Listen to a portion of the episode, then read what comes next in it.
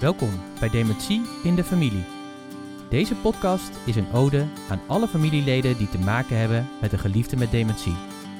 Elke keer moet jij je aanpassen op zoveel vlakken en niveaus.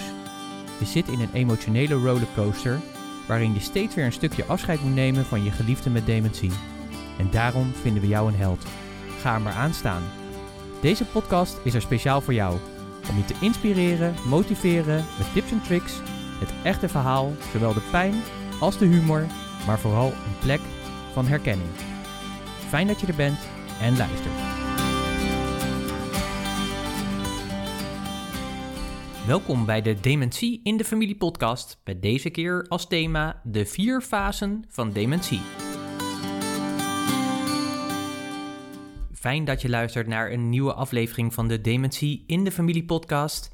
En deze week gaan we het hebben over de vier verschillende fasen van dementie. Maar voordat we dat doen, gaan we natuurlijk altijd eerst even naar het dementiemoment van de week. En deze week was ik eh, bij mijn eh, vader, want mijn moeder die was voor het eerst op vakantie. En dat was natuurlijk best wel eh, spannend, want het is nu bijna een jaar geleden dat mijn vader naar een verpleeghuis is gegaan. En ik weet nog wel dat mijn moeder op een gegeven moment een leuke uh, reis had gezien met een ouderenbond. En dat ze zei, ja, is dat wel wat voor me? En ze vroeg dat ook aan een vriendin. En die vriendin die zei meteen, kom, dat gaan we doen. We gaan met z'n tweeën gaan we, dat, uh, gaan we daar naartoe. Ja, dat vond ik echt super leuk dat ze dat uh, heeft gedaan en dat ze dat ook deed. Want het is natuurlijk best wel spannend als je natuurlijk al die jaren zorg hebt gehad en dat je natuurlijk samen op vakantie ging. En mijn ouders hebben gelukkig waren die in de positie om hele mooie reizen te maken in het verleden. Ja, dan is dat natuurlijk best wel ingewikkeld als je natuurlijk dan ineens voor jezelf kiest en alleen die reis moet gaan maken. Dus afgelopen maandag uh, vertrok mijn moeder met een hele grote groep senioren richting Duitsland, richting de Harts. Heel mooi gebied en daar heeft ze lekker vijf dagen genoten. En afgelopen vrijdag heb ik haar weer opgehaald. En in die tussentijd hebben we lekker met elkaar regelmatig bij mijn vader gezeten. Maar ook vrienden die uh, ook uh, voor hem er waren, die er naartoe gaan. En dat vind ik sowieso heel bijzonder om te ontdekken dat ja, ook in die vriendschappen dat mensen, ondanks dat mijn vader natuurlijk deze mensen niet meer herkent en ook vaak niet meer weet wie ze zijn. En ja, het is gewoon heel ingewikkeld om met mijn vader nog een relatief normaal gesprek te hebben. Hij praat wel veel en hij zit heel vaak in zijn werkmodus, maar ja, een echt goed gesprek is toch vaak wat ingewikkelder. En toch zijn deze vrienden toch die hem blijven bezoeken. En dat vind ik gewoon heel mooi om, uh, om te zien dat dat uh, gebeurt. Hoe ja, misschien ongemakkelijk het ook wel voor deze mensen is. Dat ze toch zeggen van hé, hey, het is uh, waardevol en we gaan, uh, we gaan er gewoon voor. Dus um, ja, dat vind ik heel uh, mooi om, om te zien dat ze dat gewoon daadwerkelijk doen. En ben ik ook heel erg dankbaar voor. Dus dat is heel erg fijn. En mijn moeder die heeft een heerlijke week gehad. Heeft natuurlijk wel haar man gemist. En dat is natuurlijk soms ook wel ingewikkeld. Als je natuurlijk alleen gaat, wordt natuurlijk ook vragen gesteld. Ben je weduwnaar? En ja, dan moet ze natuurlijk zeggen dat dat niet zo is. Terwijl het eigenlijk wel een vorm is van weduwe zijn. Ook al ben je dat niet. Je hebt je man natuurlijk nog wel. Je kan hem natuurlijk nog vasthouden. Je kunt nog steeds de liefde betonen. Je kan er nog steeds heen. Dat is natuurlijk heel fijn en waardevol. En tegelijkertijd heb je niet meer de man die je had. En uh, moet je ook elke keer weer een stukje afscheid nemen van die man. Zoals je hoort doe ik deze podcast deze keer even alleen. Dat kwam even wat beter uit in de planning. Dus uh, je moet het even met mij doen. Ik dacht, ja, ik vind het wel fijn om eens een keertje met je te hebben over de verschillende fasen van dementie. En dat komt ook een beetje omdat ik natuurlijk ook wel regelmatig de vraag krijg. Uh, als we het hebben over dementie, uh, ja, hoe ziet dat er nou eigenlijk uit? En kun je eigenlijk zeggen dat iemand in een bepaalde fase is? Of kun je dat duiden? Want dat is voor jezelf soms ook belangrijk als je dat uh, ontdekt of als je weet, zeg maar, waar zitten we eigenlijk? In welke fase zitten we? En ik vond van de week een mooi artikel waar eigenlijk die vier fasen heel mooi in beschreven worden. Of er worden vier fasen beschreven van dementie. Het leek me gewoon eens fijn om dat met je door te nemen, omdat die fasen zo verschillend zijn. Uh, we hebben natuurlijk regelmatig ook in de podcast hebben natuurlijk ook over de fases waar men in zit. Uh, zeker mijn vader en mijn zus, maar ook de opa en oma van Annemieke. En toch zie je dat elke type vorm van dementie ook weer ja, anders gaat. Dus ook al hebben mensen misschien dezelfde vorm van dementie, dan kun je misschien wel zeggen van ja, er zijn gelijke gelijkenissen, maar er is ook heel veel verschil. Elk individu is echt een individu en elk uh, proces bij iedereen gaat echt weer anders dan bij jouw geliefde met dementie misschien. Dus bedenk dat ook. Hè. Dus het is ook goed om je te bewust te zijn dat als we het hebben over deze die vier fasen, dat het algemene kenmerken zijn die typerend zijn, waardoor je misschien wat meer kan zeggen: ja, dit geldt voor mij ook, of dit geldt voor mijn geliefde, geldt dit ook. En ik hoop zeg maar dat je door deze fases te zien en te herkennen, dat je ook een beetje begrijpt waar zitten we in. Soms kan je zelf dat ook een beetje houvast geven. Ik vond het ook weer fijn om deze fase door te nemen en gewoon eens door te lezen en dan te bedenken: oh ja, ja, dat herken ik heel erg. Dat is de fase waar we nu op dit moment in zitten. En waar ik ook wel blij in ben, zeg maar, is dat ik als ik kijk naar waar we zijn, dat van die vier fases ik gelukkig met mijn zus en mijn vader nog steeds in fase 2 zit eigenlijk. En wel een beetje in de overgang naar fase 3. Maar dat betekent dat we nog wel midden in het proces zitten en dat we nog niet aan de eindfase van dementie zitten. En nogmaals, elk proces gaat weer anders. Mensen zullen misschien sneller er doorheen gaan. Misschien komen ze helemaal niet in een eindfase terecht, in die fase 4. Uh, eh, om de simpele reden dat ze dan uh, helaas al uh, overlijden. Nogmaals, elk proces is anders, elk proces is verschillend. Maar misschien voor jezelf ook wel fijn om even te weten van... hey, dit zijn die fasen. En ook voor jezelf misschien om even te toetsen... waar zit ik op dit moment met mijn geliefde met dementie? In welke fase zijn wij terechtgekomen? Fase 1, dat wordt ook wel de bedreigde ik genoemd. En hier gaat het vooral over ja, vaak een bedreigend gevoel, gevoel van faalangst. En wat je kan herkennen is dat je geliefde met name last heeft van geheugen- en denkstoornissen. Houdt vaak ook de schijn uh, uh, hoog op en doet alsof alles normaal is. Is vaak ook erg oplettend en achterdochtig en heeft veel behoefte aan oriëntatiepunten en routine. Heeft een gespannen houding en kan in het algemeen nog goed communiceren hier zit je echt nog in die beginfase. En als ik in ieder geval terugkijk ook naar mijn zus en mijn vader, dan eh, in die fase, dan zag je ook wel dat ja, ze eigenlijk ook wel heel slim en inventief werden eigenlijk. Dus twee kanten. Mijn vader die zei vaak van ja, het gaat niet goed met me. Ik, ik voel me niet goed of ik kan me niet goed uiten. Uh, nou, dat, ja, dat is een gevoel. En mijn zus die zei ook van ja, alles gaat achteruit. Het wordt uh, slechter. Dus dat is wel herkenbaar. Maar wat ik ook wel mooi vond in die fase is dat ze ook super um, ja, inventief worden eigenlijk. En ik moest ook wel lachen dat dan ook vaak wel, uh, dat bij mijn vader ook wel vaak was dat hij ook wel aangaf. Uh, dat hij bijvoorbeeld kon hij niet meer op de naam van Annemieke komen, maar dat hij dan, als ik wegging, dat hij dan wel zei van, doe de groeten aan je echtgenoot. Daarmee omzeilde hij natuurlijk dat stuk, dat hij eigenlijk die naam niet meer uh, wist. En zo was het vaak ook wel met, met andere dingen. Als dan bijvoorbeeld zei dat de telefoon ging, dan zei hij ook heel vaak van, nou, dan moest hij dan even opnemen. Dat vond hij dan wel ingewikkeld. Maar dan zei hij ook heel vaak, ik zal je even geven. Omdat hij verder zelf het vaak lastig vond om uh, dat gesprek aan te gaan. Omdat hij het vaak niet meer goed kon volgen. Of omdat hij niet meer goed op zijn woorden kon komen. En dat vond hij wel ingewikkeld. En dan gaf hij het ook wel weer vaak over. Of als hij iets moest doen of als er iets moest gebeuren, dat hij dan eigenlijk de ander uitnodigde om dat op te pakken, zodat hij dat niet meer zelf hoefde te doen. Of als er een vraag kwam, dan dat hij vaak zei van, en hoe denk jij daarover? Weet je, dus dat vind ik ook wel weer, ja, wel weer mooi aan die fase. Als je daarin zit, dan kan het dus betekenen dat ja, dingen een beetje uh, creatiever worden. En tegelijkertijd dat de persoon ook dus meer onzeker wordt, omdat hij merkt van hé, hey, er gaan gewoon dingen minder goed. Ik kan minder goed onthouden. Ik weet minder goed hoe dingen werken of waar dingen zijn. En uh, ja, dat kan natuurlijk best wel ingewikkeld zijn en best ook wel moeilijk. Uh, als je daar natuurlijk over nadenkt. Van ja, je moet er maar eens over nadenken. Als je dat zelf zou hebben van hoe dat voor je zou zijn als je niet meer op. Hè, soms kunnen we niet meer op namen komen. Nou ja, dat kan eens een keertje gebeuren. Ik merk zelf als ik het heel druk heb of ben wat gestrest, dan, ja, dan, uh, dan merk ik ook dat ik vaak niet meer op dingen kan komen. Maar dat komt gewoon door de drukte. En als ik weer wat meer rust en ontspanning heb, dan is dat eigenlijk vaak weer weg.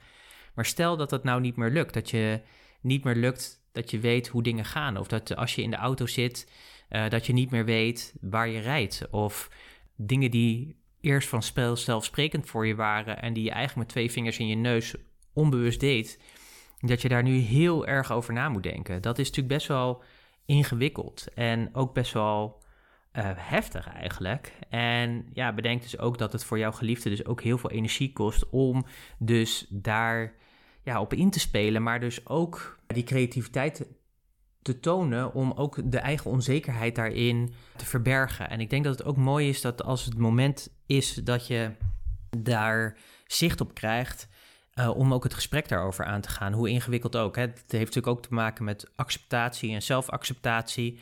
En dat vinden mensen ook vaak ingewikkeld om dat ook echt te doen. Uh, ik weet nog wat dat voor mijn zus ook best wel moeilijk was om te accepteren dat het niet meer gaat. Dat, dat ze niet meer op dingen kan komen. Of dat dingen die zo vanzelfsprekend waren in één keer moeite kosten. En dat is best wel uh, lastig, zeker als je daar naar kijkt. En zeker als je dan op een gegeven moment natuurlijk ook de diagnose hebt en krijgt. Ja, dan heb je natuurlijk eigenlijk al meteen een weg te pakken waarvan je weet, ja, die wordt er niet beter op. Die wordt eigenlijk ingewikkelder erop. En ja, dat is natuurlijk best wel, uh, ja, best wel verdrietig eigenlijk natuurlijk als je daar ook over nadenkt. Ik, als ik er nu ook weer zo even over nadenk over die beginfase. We hebben vaak ook veel gelachen. En ik vond ook echt de creativiteit fantastisch. En tegelijkertijd zag je ook, eh, had ik ook wel vaak gesprekken met mijn vader, dat hij ook wel zei van ja, het gaat gewoon echt niet goed. Of met mijn zus ook, die zei van ja, het gaat gewoon niet goed. Weet je, ik voel me gewoon, die onzekerheid, die is gewoon heel groot dan. En dat is natuurlijk heel goed te begrijpen, maar bijna niet in te leven wat dat betekent. En ik denk dat we daar soms nog wel eens te snel overheen gaan. Ik denk dat we, ik, ik heb vaak ook wel, dan wil je natuurlijk ook bemoedigen en dan wil je eigenlijk ook die ander helpen. En dan zeg je eigenlijk ook wel vaak, nee joh, het valt best wel mee, weet je, ik vergeet ook wel eens wat. Dat is natuurlijk heel erg goed bedoeld.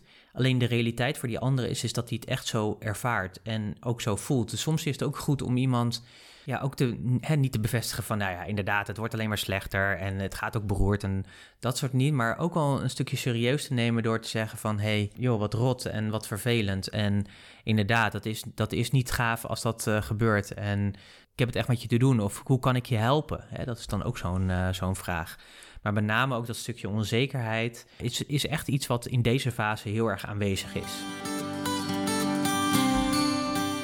In fase 2 dan hebben we het eigenlijk meer over de verdwalende ik. En dat gaat meer over vragend en uh, zoekend gedrag. En wat je daarin ziet is, is dat vaak je geliefde meer gedesoriënteerd is in tijd, plaats en of persoon. Je geliefde weet op die momenten bijvoorbeeld niet goed wie hij is of waar hij is. En kan vroegere nu ook door elkaar heen halen. Je geliefde komt vaak zoekend over en heeft behoefte ook aan houvast. En zoekt naar geborgenheid en veiligheid. Dat is een hele belangrijke in deze fase. En laat zijn emoties leiden door primaire behoeften zoals liefde, eten, drinken en seksualiteit. En je geliefde is daarin vaak ongeremd. En je geliefde kan zich moeilijk concentreren. Dat zijn echt kenmerken voor deze fase. Nou, als we in deze fase zitten, dan zijn we echt al een heel stuk verder in het proces. Dan uh, zit je eigenlijk al in een fase waarin. Dit is de fase zeg maar, van overgang naar opname eigenlijk. Dat het eigenlijk thuis bijna niet meer gaat. Die fase, daar ga je dan naartoe. Dus dat het thuis steeds ingewikkelder wordt. Ik weet dat het, als ik hier aan terugdenk, dan zie ik ook heel erg voor me dat met mijn vader op een gegeven moment dat we ook merkten van ja, dat het steeds ingewikkelder werd. En dat hij op een gegeven moment ook steeds onrustiger werd. En dat hij op een gegeven moment ook echt dingen door elkaar ging halen. Dat uh, hij ook heel vaak, met name s'avonds als de dag voorbij was, uh, vaak zo moe was dat waarschijnlijk in zijn hoofd allerlei dingen ontstonden waardoor hij niet meer het idee had dat hij thuis was. Dus dan herkende hij sommige dingen nog wel thuis. Dus dat is die desoriëntatie. En heel vaak was het ook zo, dan, kwamen, dan kwam hij wel eens thuis en dan zei hij ja, wat apart hè, want ja, de mensen waar we nu zijn, zeg maar, die hebben eigenlijk ook al de spullen die ik thuis heb, maar ja, ik ben niet thuis. En ja, dat is eigenlijk wel een hele moeilijke fase, moet ik heel eerlijk zeggen. Die vond ik zelf wel, ja, terugkijkend ook best wel ingewikkeld. In de zin van dat het veel energie kost. Sowieso van jou als geliefde mantelzorger die er echt direct naast staat. Dus in het geval van mijn moeder bijvoorbeeld uh, naar mijn vader toe, maar ook voor onszelf. Het heeft ons best wel veel energie gekost, omdat je dan periodes komt dat hij echt helemaal de weg kwijt was. Dat hij ook soms mijn moeder niet meer herkende als zijn vrouw, maar dan meer als zijn moeder of zijn zus. En dat hij daar dan ook echt tijden in kon blijven. Of dat als hij dan s'avonds rustig op de bank zat en ze zaten even het journaal te kijken, wat voor mijn ouders een hele normale, zoals vele ouders vroeger hadden, acht uur journaal met een kop koffie ja, dat hij dan echt onrustig werd en dat hij dan ook echt opstond en spullen ging pakken en dat hij soms een pyjama in zijn tas had gestopt. Want ja, uh, die mensen die, waar we nu zijn, die, ja, die komen zo thuis. En ja, mogen we hier dan wel zijn, zeg maar? En hoe zit dat dan eigenlijk? En hoe laat komen die mensen? En nou ja, dat gedrag, zeg maar, dat, ja, dat was heel erg typerend in die periode. En dat hij ja, ook echt fases had waarin hij ja, niet, meer zich, niet meer herkende waar hij was. In het begin hadden we nog een schilderij boven de dressoir hangen... waar we hem dan naar wezen en zeiden van... hé, hey, maar hier zit je in, hè, kijk eens naar dat schilderij. En dan, als hij daar naar keek, dan zei hij... oh ja, ja, ja, dan wist hij het alweer. En later dan begon hij vaak dan wel een beetje te lachen. Maar dan had hij ook wel een beetje soms het idee van... ja, ja, ik herken het wel, maar ik weet het niet helemaal zeker. Volgens mij houden je me ook een beetje eh, voor het lapje. Dus uh, ik ben er nog niet 100% van overtuigd dat ik ook echt thuis ben. Tot soms ook de hilarische kant, dat, uh, die ik ook al eens eerder heb genoemd. Dat we letterlijk dat mijn moeder belde, dat mijn vader zo al uren zeg maar in zijn eigen ja, desoriëntatie zat. Dat hij gewoon niet, ja, dat hij wist dat hij bij zijn zus was. Dat hij niet wist dat uh, zijn vrouw uh, dan wist waar hij was. dat hij op de fiets was, maar niet wist hoe hij naar huis moest fietsen. En dat hij dat super ingewikkeld vond. En ja, dat hij eigenlijk weg wilde. Ja, dat hij heel erg ook mee zat hoe mijn moeder dat dan zou vinden. Terwijl mijn moeder natuurlijk gewoon naast hem op de bank zat. En dat zij soms ook niet meer wist vanuit ja, wanhoop van hoe moet ik hier nou mee omgaan. En dat we dan echt letterlijk, ja, ik daar dan naartoe ging en dan zei tegen mijn vader, nou, weet je wat, ik bel mama wel, weet je, ik vertel dat je eraan komt, ik kom je ophalen en dan gaan we nog even een kop koffie drinken en dan gaan we samen naar mama toe en dan komt het allemaal goed. En dat hij dan opgelucht was en dat ik dan ook echt daadwerkelijk erheen ging, naar binnen ging, kop koffie dronk, gezellig bij mijn tante en mijn vader, terwijl mijn moeder was. En dat ik dan ook zei, kom, we gaan. En dan pakte ik zijn tas, eh, zijn werktas. Eh, want hij ging ook op een gegeven moment twee dagen naar een, ehm, een dagopvang, naar een zorgboerderij. En uh, dan gingen we naar beneden in de auto en dan reed ik een rondje door de wijk heen. En dan reed ik weer terug. En in de tussentijd zei ik, nou, hè, heb je het fijn gehad? En we gaan nu lekker naar mama. En ze weet dat, we, dat je komt, want ik heb haar gebeld. Ze verwacht je al. Dus ook echt in die zin echt primen.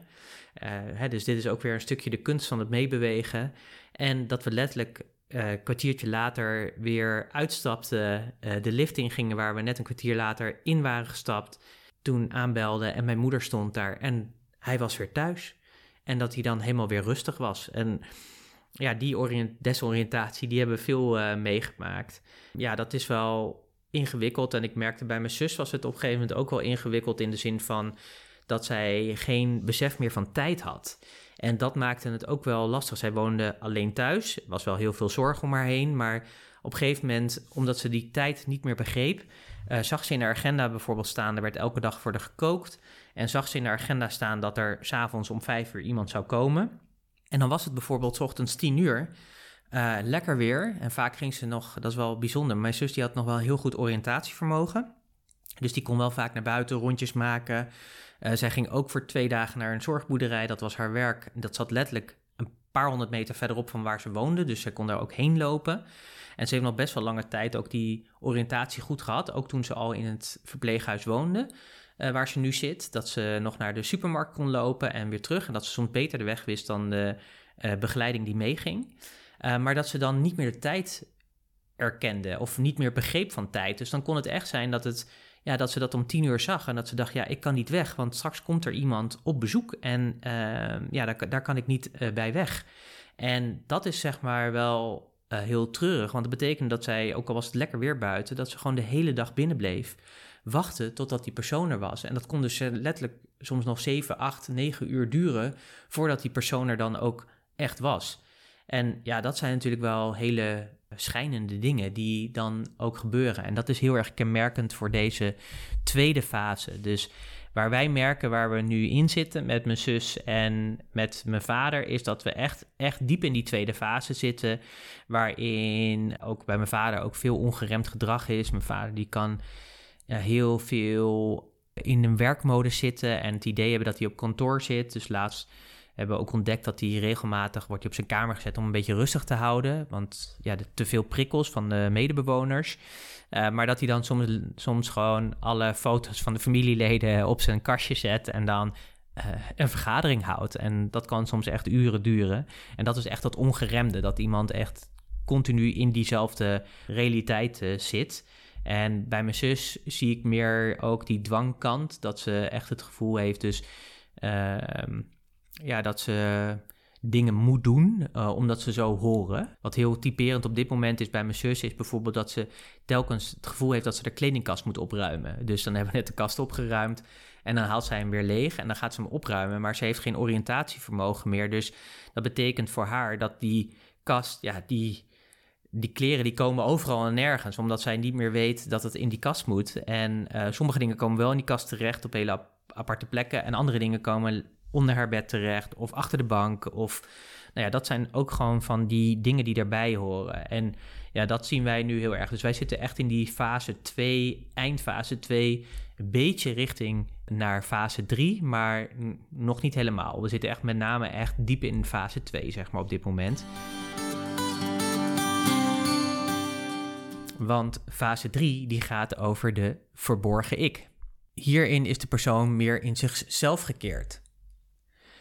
Dus wat je hierin herkent is dus dat je geliefde die zoekt prikkels door bijvoorbeeld te plukken of te kloppen, kan roepen om zijn gevoel en emoties te uiten. Je geliefde wil ervaren dat hij er nog is. En je liefde, geliefde verdwijnt in deze fase ook in een tijdloze innerlijke wereld en zal vanuit zichzelf weinig contact maken met de omgeving. Je geliefde kan sterk reageren op prikkels vanuit zijn omgeving. Ook steeds meer moeite met uh, lopen. Als ik naar uh, onszelf kijk, dan zie ik op dit moment dat met name dat stuk van het moeilijke lopen, dat is echt voor mijn vader echt een, ja, echt een ding. En ook dat sterk reageren op die prikkels. He, dus ook wat je vaak ziet gebeuren is dat hij ja, heel erg snel afgeleid is. Dus eten aan tafel is gewoon ja, bijna niet te doen, omdat hij zo met andere mensen bezig is en wat er in zijn omgeving plaatsvindt. En ja, dat merk je ook heel erg als ik hem dan meeneem om even een kopje koffie te drinken. Iedereen moet even gedag gezegd worden. Uh, hij, ja, hij ziet alles, hoort alles, ervaart alles. Dus hij staat heel erg open. Dus mijn vader zit echt een beetje tussen die fase 2 en 3. Gelukkig zit hij niet in een innerlijke tijdloze wereld. In die zin dat hij. Uh, je hebt echt mensen die ook echt daar helemaal in verdwijnen. En uh, waar contact eigenlijk heel moeilijk mee is. Met mijn vader is nog wel contact maken gewoon mogelijk. Alleen merk je wel dat, ja, zoals mijn moeder herkent hij nog heel erg goed. Mij herkent hij minder. Ik ben zijn broer, maar daar is dus wel herkenning. En de contact is mogelijk, want hij stelt nog steeds vragen van heb je vakantie of dat soort dingen. Dus dat is wel echt anders. We hebben ook wel een periode met mijn zus gehad dat ze minder goed in haar vel zat. En dat ze uh, ja, dat we dachten dat, ze dat ze tegen depressie aanhing. En dan zie je dus dat iemand echt heel moeilijk contact maakt. En ik moet zeggen dat als ik kijk naar mijn zus, dat dat wel steeds ingewikkelder is. Met mijn zus is het wel steeds moeilijk contact maken. We kunnen wel contact maken. Ze weet gelukkig ook nog wie we zijn. Maar de samenhang en de dingen die ze wil zeggen, dat wordt wel steeds ingewikkelder. Dat is gewoon uh, heel moeilijk. En sowieso zijn deze fases natuurlijk gewoon sowieso niet leuk. Hè? Dit is echt even, als je er natuurlijk even bij stilstaat. Als je er middenin zit, dan zit je er middenin. Maar als je natuurlijk bij stilstaat, dan merk je dus ook van... ja, ja shit man, dit is echt, echt een ongelofelijke shitziek. En uh, je weet gewoon, ja, je gaat gewoon door deze fases uh, met elkaar heen. Ik zie bij mijn zus ook dat ze ook wel uh, prikkels ook veel voor haar doen. Dus we hebben ook gezegd, haar kamer was best wel prikkelvol... En dat zijn we nu ook steeds leger aan het halen, zodat die prikkels ook steeds minder worden. Ja, dat is ook gewoon nodig. En dat zie je ook bijvoorbeeld bij die kleren dan. Ja, die haalt ze, hè, dus die kast is keurig netjes geordend. Dan haalt ze die eruit en dan wordt het natuurlijk één grote chaos. En dan uit die prikkels kan ze ook geen overzicht meer halen. En ja, dan wordt het ook gewoon heel ingewikkeld. Dus beide, zeg maar, zowel mijn vader als mijn zus, uh, eindfase 2, begin fase 3, uh, zitten kenmerken van. En daar zitten we op dit moment. Gelukkig zitten we nog niet in fase 4. Fase 4 gaat over de verzonken ik. En ja, hier kom je echt in het eindstadium. Hier zit je echt in de fase dat iemand bedlegerig wordt en een soort foetushouding gaat aannemen. En dan betekent het echt dat je, ja, je geliefde in de laatste fase van de dementie uh, verkeert. Je geliefde die maakt nog nauwelijks contact met zijn omgeving. En als er contact is, is dat voornamelijk zintuigen door te voelen of te kijken. Hij heeft geen doelgericht gedrag meer en leeft vanuit primaire behoeftes. Is vaak bedlederig en ontspannen, maar kan ook contracturen De, dat is een verkorting van pees en spieren vormen. Dus een beetje een soort samenstrekken. Nou, gelukkig zitten wij zelf nog niet in deze fase. Daar ben ik heel erg blij om. Ik weet dat bij mijn vader op uh, de woongroep is een mevrouw die dat wel is. Dus die ligt inderdaad heel vaak in een bed of in een rolstoel en ligt veel te slapen. Uh, is weinig contact mogelijk. Is vooral inderdaad fysiek contact. Hè, dus geen ja, communicatie, maar vooral zintuigelijk inderdaad door aanraking en dat soort dingen. Ja, ik ben nog even dankbaar dat we nog niet in die fase zitten. En dit is natuurlijk ook een fase, dan weet je natuurlijk ook, dan ga je echt richting einde, einde van de dementie, maar ook het einde van het leven. Daar ga je dan gewoon eh, heen, omdat ja, die ziekte, die tast natuurlijk gewoon het lichaam verder aan. En uh, daarmee kom je ook richting het einde, wat soms ook wel uh, heel ingewikkeld kan zijn, maar soms ook wel een verlangen kan zijn, zodat je met elkaar uit een soort lijden verlost wordt. Hè? Dus je geliefde dat die verlost wordt uit ja, de gevangenis van de dementie. En uh, jezelf, zeg maar, als geliefde, die de, uh, als persoon die om je geliefde heen staat, die ook gevangen zit, zeg maar, met de dementie en je geliefde en de aftakeling en alles wat daarin plaatsvindt en alle emoties die daarbij horen. Kortom, dit zijn een beetje de vier fases. Het leek me fijn om het eens een keertje met je erover te hebben. Hoe die zich uiten. Nogmaals, elk persoon is echt anders. Elke vorm van dementie, maar ook al heb je dezelfde vorm, dan is het zo verschillend. Het hangt van zoveel factoren af hoe jouw geliefde met dementie door deze fase heen gaat. Maar ik denk dat we over het algemeen kunnen zeggen dat dementie uit deze vier fasen bestaat. En ik vond het in ieder geval fijn om ze met je te delen, zodat je ook herkenning hebt, zodat je kan bepalen waar zitten we ergens. En ik merk al, zeg maar, ook al praten en voorbereiden op deze podcast, dat we toch al wel een eind in twee, toch al meer richting drie gaan met zowel mijn vader als met mijn zus. En dat we dus alweer een ruime stap verder gaan maken in deze, uh, ja, in, in, in de dementie. En ja, dat is natuurlijk uh, pijnlijk om je bewust van te zijn. Maar soms is het ook goed. Ik weet nog wel een keertje dat we in het multidisciplinair overleg zaten met alle zorgprofessionals uh, rondom mijn zus. En dat ook de arts toen zei van het is goed om ook eventjes te pinpointen dat ja, we echt weer een stap hebben gemaakt achteruit. En dat het echt weer in die dementie weer, ja, weer een stap verder hebben gemaakt. En soms is het fijn om dat even te doen, om dat ook even te pinpointen en aan te wijzen dat je daarin zit. Als een soort markering van ja, ook een proces waarin je zit met elkaar. Fijn dat je weer geluisterd hebt naar een aflevering van de Dementie in de Familie podcast, met deze keer de vier fasen van dementie. Mocht je anderen in je omgeving kennen die ook te maken hebben met een geliefde met dementie, stuur deze podcast dan gerust door. En heb je een vraag aan ons of zou je graag een keer jouw vraag beantwoord zien worden in deze podcast? Ga dan naar dementieindefamilie.nl en vul je vraag in via het contactformulier op de website. We zijn natuurlijk heel erg blij mee, want we maken deze podcast natuurlijk voor jou, maar natuurlijk ook graag met jou. En we zijn sowieso dankbaar voor alle mooie en liefdevolle berichten die we hebben ontvangen. Je kunt dit podcastkanaal kun je ook volgen via Spotify of Apple Podcast. En uh, we, vragen daar elke week naar en dat blijven we ook doen. En ik hoop niet dat je het vervelend vindt, maar de reden dat we het doen is, is dat, uh, zoals we vaak aangeven, hoe meer mensen ons volgen, hoe relevanter we zijn voor de algoritmes van deze apps. En uh, software en daarmee worden we ook beter gevonden en help je dus ook letterlijk anderen die op zoek zijn naar informatie over dementie, maar vooral natuurlijk over de rollercoaster die je als persoon hebt die om een geliefde met dementie heen staat. Eh, dus volg je ons al op een van deze kanalen, dan hartstikke dankjewel daarvoor. Doe je dat nog niet, dan zou ik je willen vragen om dat te doen. En dat kun je doen door je telefoon te pakken, eh, dan even naar bijvoorbeeld Spotify te gaan. Uh, als je dat doet, Ga dan naar de Dementie in de Familie podcast, zoek die op en klik op volgen links onder het plaatje van Dementie in de Familie. En als je dat hebt gedaan, en dan ga je het podcastkanaal natuurlijk volgen, dus heel fijn. En als je dat hebt gedaan, dan zit er naast het tandwieltje drie puntjes en dat zit aan de rechterkant. En als je daarop klikt, dan kun je de show ook beoordelen. En ik zou je willen vragen of je dat zou willen doen, want dat gaat ervoor zorgen dat we niet alleen het volgen, maar ook die beoordeling, dat we zo goed gevonden worden. En geef dan vijf sterren. Als je natuurlijk de podcast vijf sterren waard vindt, maar dat vind je natuurlijk, want anders luister je hem niet. Mocht je deze podcast uh, liever via Apple-telefoon luisteren, dan kan dat natuurlijk ook. Dus als je een Apple-telefoon hebt, pak dan je telefoon erbij. Ga naar de Apple Podcast app. Zoek dan ook de Dementie in de Familie podcast op. Rechtsboven zit een plusje. Als je die aanklikt, dan wordt dat een V'tje en dan volg je het kanaal. En als je dat hebt gedaan, scroll dan een beetje naar beneden. Dan heb je een stuk of vijf, zes afleveringen en daaronder staat de trailer. En onder die trailer staat show beoordelen en recensies geven. Uh, geef dan hier ook vijf sterren. En uh, als je wil, dan van harte uitgenodigd natuurlijk ook om een recensie te schrijven. Want hoe meer mensen lezen over hoe jij deze podcast ervaart, hoe waardevoller die ook wordt. Dus van harte uitgenodigd om dat te doen.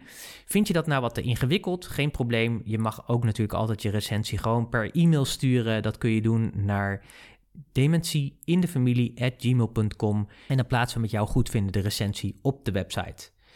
Deze podcast die maken we geheel vrijwillig. Mocht je deze podcast waarderen en wil je hier een financiële bijdrage aan leveren, dan kan dat en van harte uitgenodigd ook om dat te doen. Je kan dan doneren, dat doe je via de website dementieinfamilie.nl. Daar vind je de informatie over het doneren en als je op je computer dit doet, dan kun je ook meteen een rode knop zien waar je kan doneren. En anders moet je even op het knopje kopje doneren klikken en dan kun je daar doneren. We zijn daar heel erg blij mee. Uh, wat we ermee doen staat daar ook bij. We zijn daar gewoon heel erg dankbaar voor. Dus dankjewel voor je bijdrage. Ja, voor meer informatie zou ik je graag wijzen naar de Dementie in de Familie website. En ik zou zeggen, graag weer tot volgende week.